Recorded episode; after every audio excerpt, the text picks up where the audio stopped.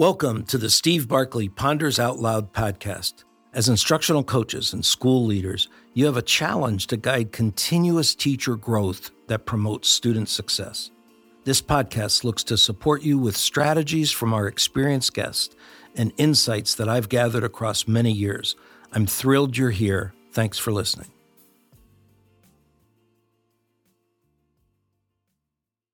The Path for Women in School Leadership. Today's podcast is a chance for me to reconnect with Kim Cofino. Kim is the founder and CEO of Eduro Learning, a company that focuses on supporting international schools in building community through instructional coaching. I've had the opportunity in the past to connect with Kim by joining her in conversations around instructional coaching on her Coach Better podcast. Our conversation today is to connect on Kim's new book, Finding Your Path as a Woman in School Leadership. Welcome, Kim. Ah, thank you so much for having me on the podcast. It's great to have another conversation with you, Steve. I'm happy well, to be here. I'm looking forward to it, and I'm excited about the the topic of your of your book. Um, would you share a little bit with the listeners about your background with coaching and your background in international schools? Sure. I've been in international schools since 2000, and I started out as a tech intern at Munich International School, and that kind of built out into me becoming a tech coach. I was a tech coach for quite a while. Um, I worked at Munich International School, International School Bangkok, uh, Mont Kiara International School in Kuala Lumpur, Yokohama International School in Japan, and now my husband and I are back in Bangkok, Thailand, where he works at NIST International School, and I run Eduro Learning, as you were talking about before for most of my career, I was a coach. For most of my coaching time, I was on the tech side of things. Um, and now I run this business Eduro Learning, where I primarily work with instructional coaches, helping them define their role as coaches, advocating for their role in their school, and building thriving and sustainable coaching programs. We do online courses. I do coaching with them. I work with schools and school leaders in helping them build coaching programs. And this book is actually a result of that work, which is kind of interesting because the book is about women in school leadership. And I primarily work with instructional coaches. So I'm sure I'll get a chance to tell that story in a few minutes. Great. Great. Well, I know that you have a co-author uh, on the book, uh, Christina Botbyl. Uh, I'm wondering if you'd share a little bit of, of her background. Sure. Christina has also been an educator in international schools for many years. She previously was also working in the United States. She's currently at George Washington Academy in Morocco. I think her title right now is Director of Academics. She's basically the Deputy Superintendent, but I think that's her formal title. And she was actually one of the women I interviewed for my book because I've worked with Christina for many years in many different capacities. In her role as curriculum director, she's hired me to do work for her schools. I've helped her train her coaches.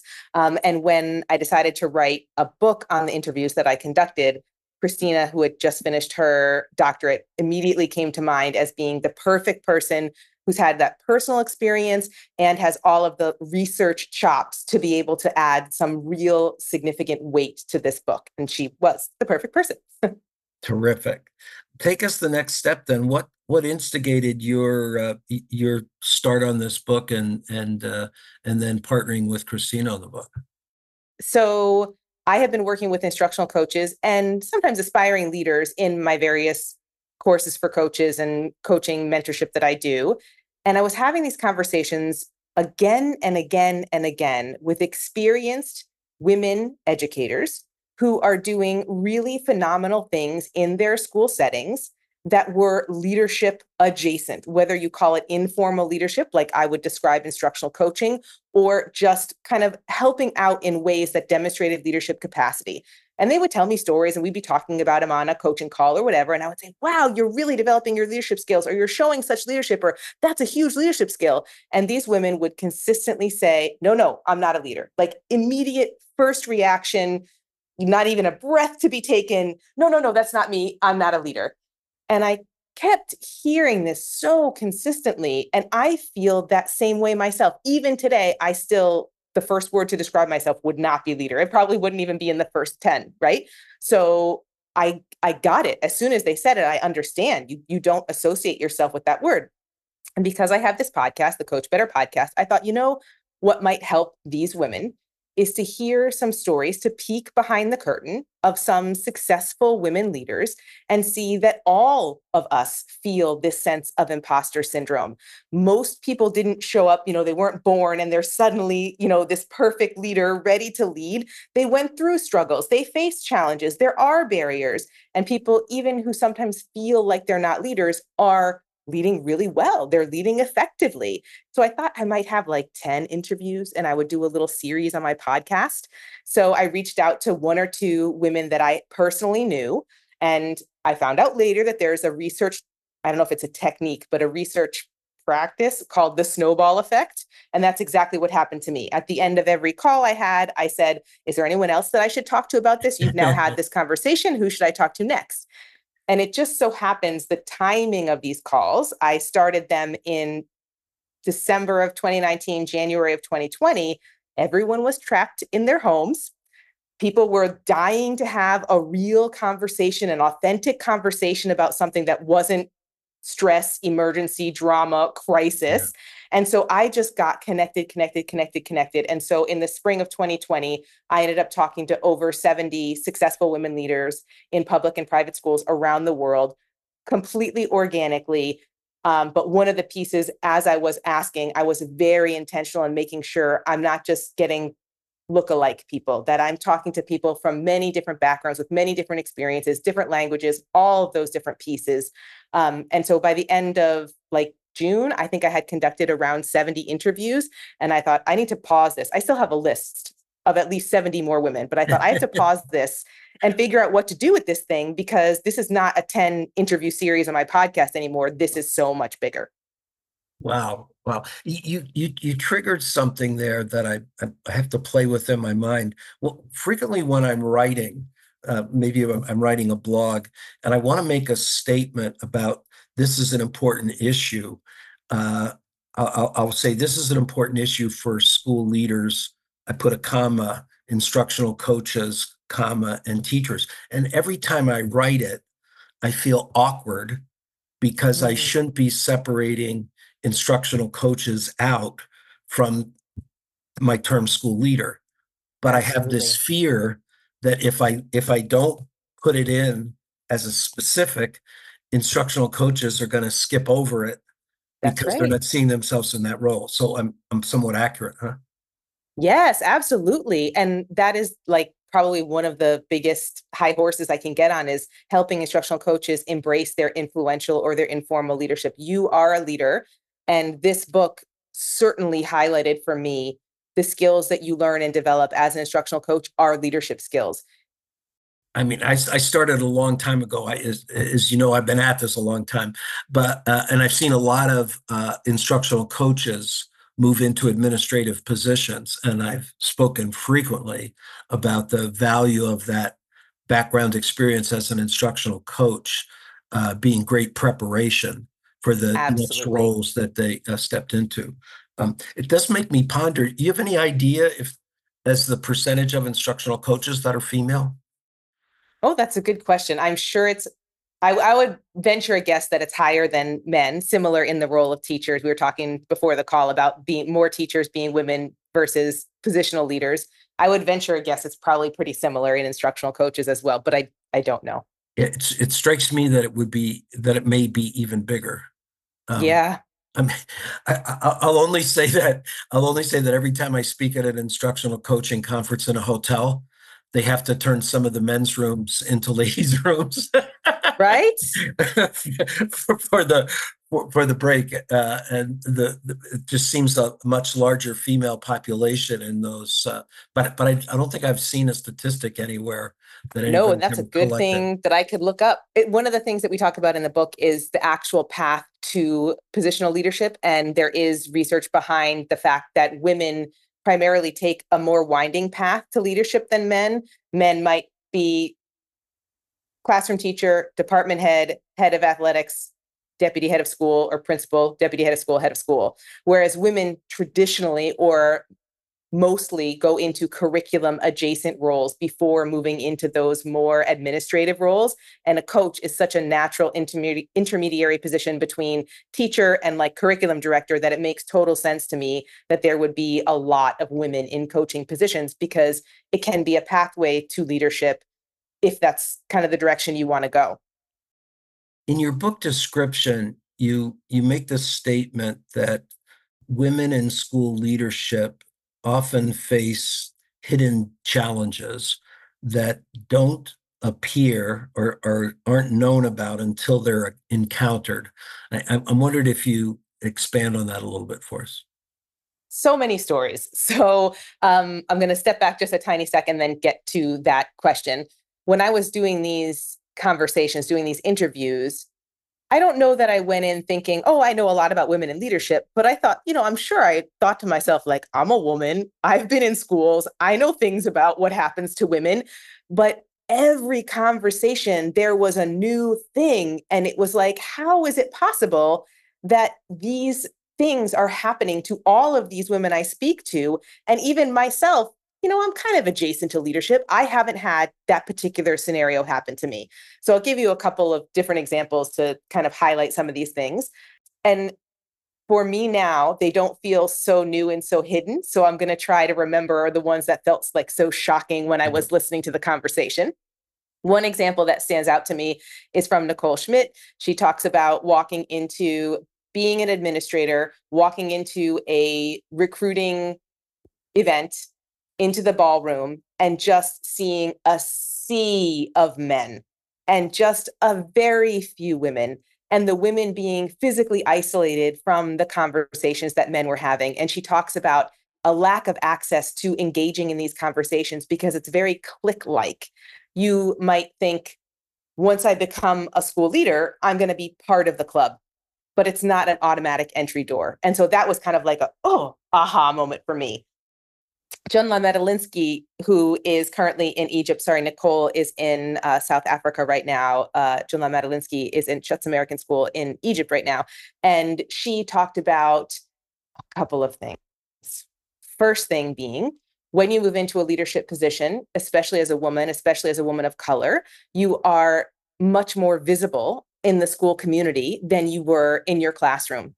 And while you may face microaggressions and incendiary behavior in your classroom, the capacity for that just expands once you're a leader. So things that are racist, sexist, misogynistic, any of these comments that might come at you just kind of broaden in scope and reach as soon as you step out of the classroom and you're in a leadership position. Having to navigate and deal with that in a leadership position is another step of you know being a woman of color in a leadership position. She also talks about that many school leaders hire people they already know. So when you're new to school leadership it's so much harder to have those conversations to make those connections. And people of color tend to have less connections. This is what she's talking about because they're maybe newer to the international school circuit right? So all of these barriers katie wilbrook talked about being told in an interview, Are you too ambitious for this position? Or are you too ambitious going for this position? You know, no one's ever said that to me as a teacher. Like, I can't even imagine hearing that in an interview. So you go in an interview and someone tells you you're too ambitious applying for this position. Why are you interviewing me then? You know, like just all of these pieces. Another great example, I, I know these aren't all exclusively barriers, but they're just great stories. Um, Jen Tickle is she was in Dresden when I interviewed her, but I think she's in Florence, somewhere in Italy now. And she talks about both her and her husband are administrators and the different types of questions they get asked as they're in the same meeting, right? They're in the same interview. The different questions when she's going for the interview versus when her husband is going for the interview. And she told me one specific story that I will always repeat because it's just a great example where her husband was going for the interview position and they asked her, and Jen, what do you bring to the table? How do you support your husband in this position? And she was so flabbergasted. She said, kind of, you know, off the cuff as a joke, like, I bake great cupcakes. And they wrote it down, like as if that's a talent that she has. She herself is also an administrator. So these experiences that women are having on the pathway to leadership already it feels hard to make that leap. I know we're going to talk about in a little bit because women tend to not apply for positions until they feel they've ticked all the boxes. So they're already presenting their own internal barriers. And then they get to the interview or they actually have the position and there's still more coming. Yeah, so there's there's two pieces um, jumping out here at me, and I'm, I'm guessing that you've addressed both of them in your uh, in your book, um, and and and they they relate for me back to an experience I had. I um, I host a a podcast for a colleague uh, that is for uh, superintendents, uh, largely superintendents in, in, in, the states.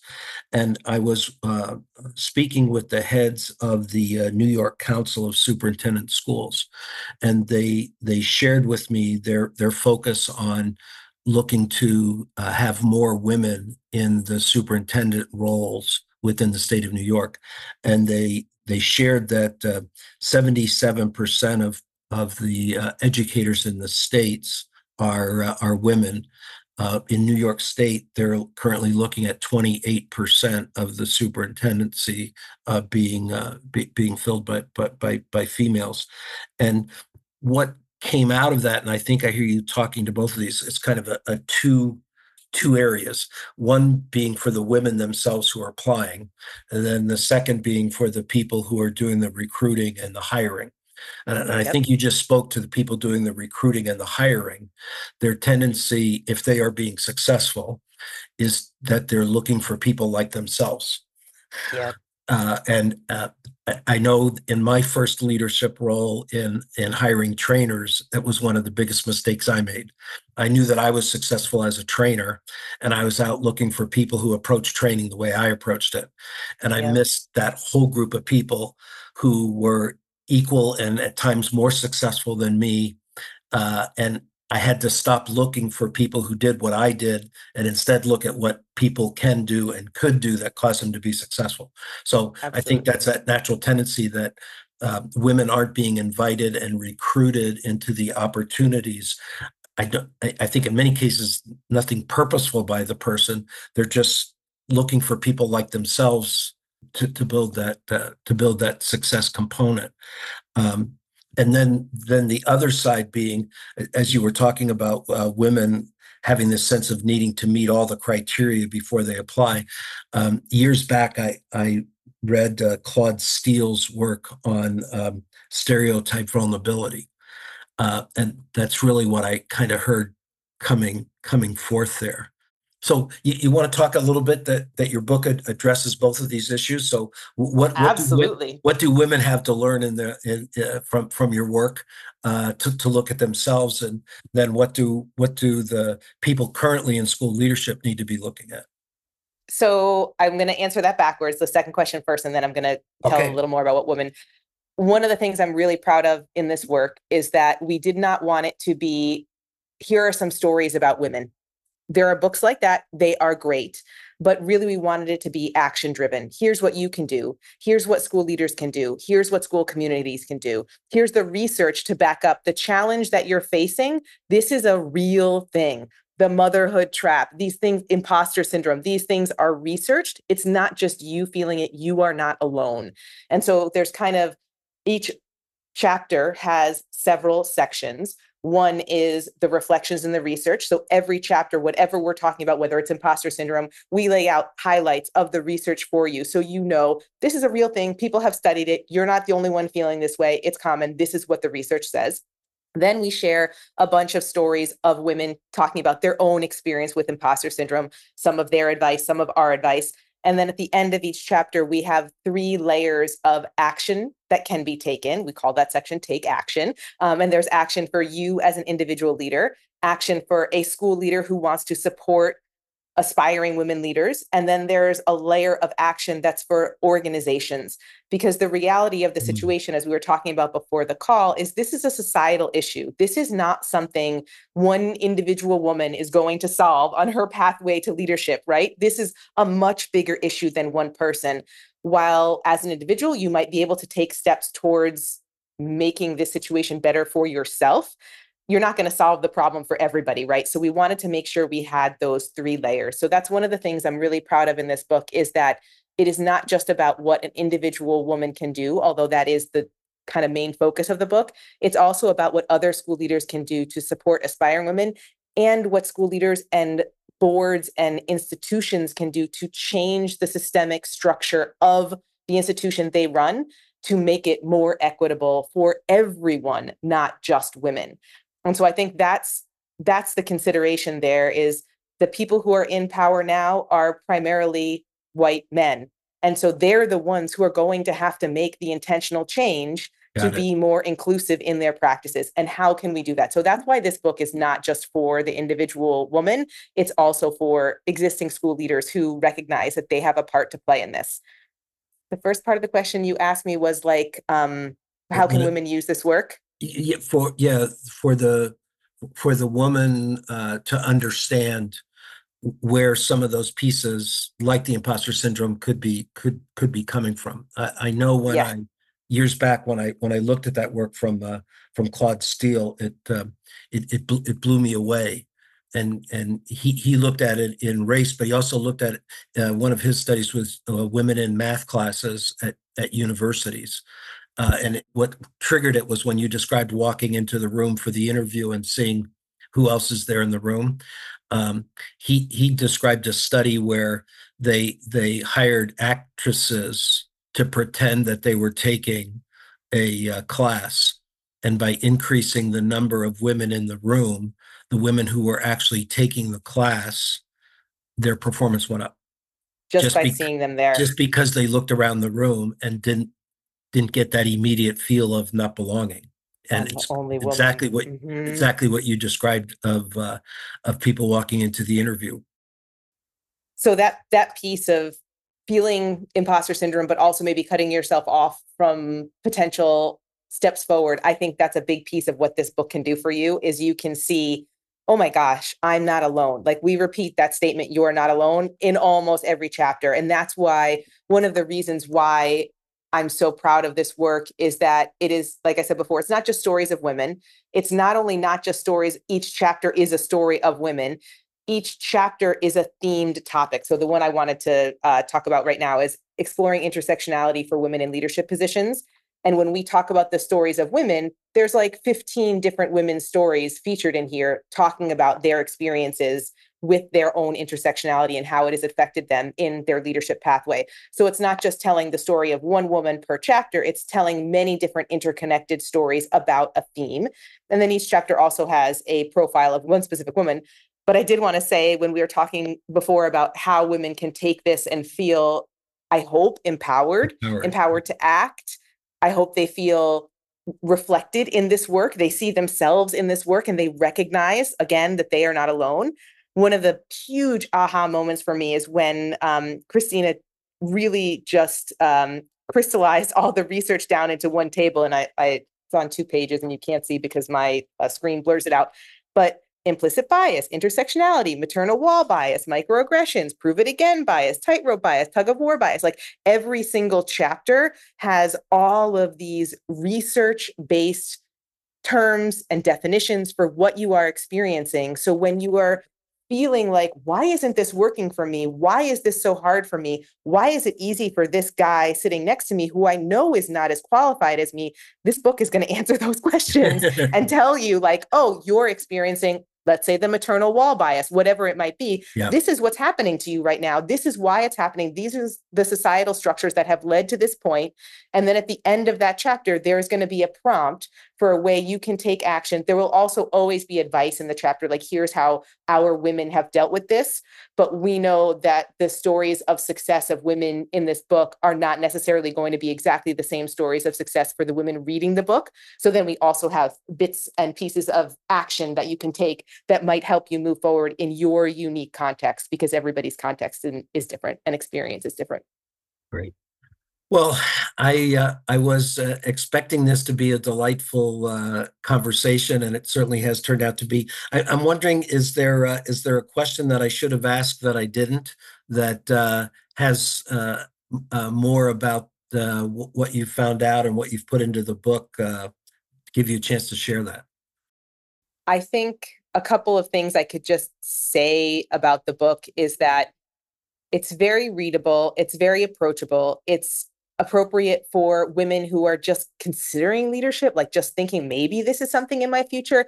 It's appropriate for women who are currently in leadership, and it's appropriate for people who are leaders right now who are not women, who want to help them. So I think it's, I, I just want to make sure it's really clear that this is intended to be an inclusive work, not only in the women featured in the book, but the people who can get something out of the book. And we really just want people to read it and be able to take action at whatever level they are right th- that is right for them. So if you're a person who is you know wondering what is my next step? It looks fuzzy going forward or how can i support the people around me? This book is for you. And we did design it a little bit like a workbook so are there although the, the publisher you know it, it's still like a, a small readable book. It's a it's a carryable book. You can take it on a plane but there are spaces in there where you can either grab a journal and plot out some ideas or you can use the space that's provided in the book. So it's it's really action oriented.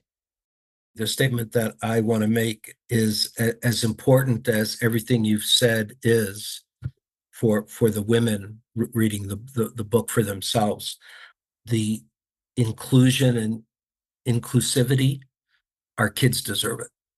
And uh, absolutely. we we all have to tackle tackle that issue of of of creating that school that our that our kids deserve, and uh, uh, women in leadership roles, women of color in leadership roles uh, is is a uh, is an important step in getting getting our schools to be what they need to be for the for the kids who are attending. Absolutely. So gift it. Gift it to people who need to read it too. You buy a copy and gift it to somebody. what's the uh, what's the best way for listeners to uh, touch base with you, f- find out more about the work you're doing, and uh, maybe even follow up uh, with some questions about the book? My website is a perfect place to find out all about me, and that's edurolearning.com, E D U R O learning.com.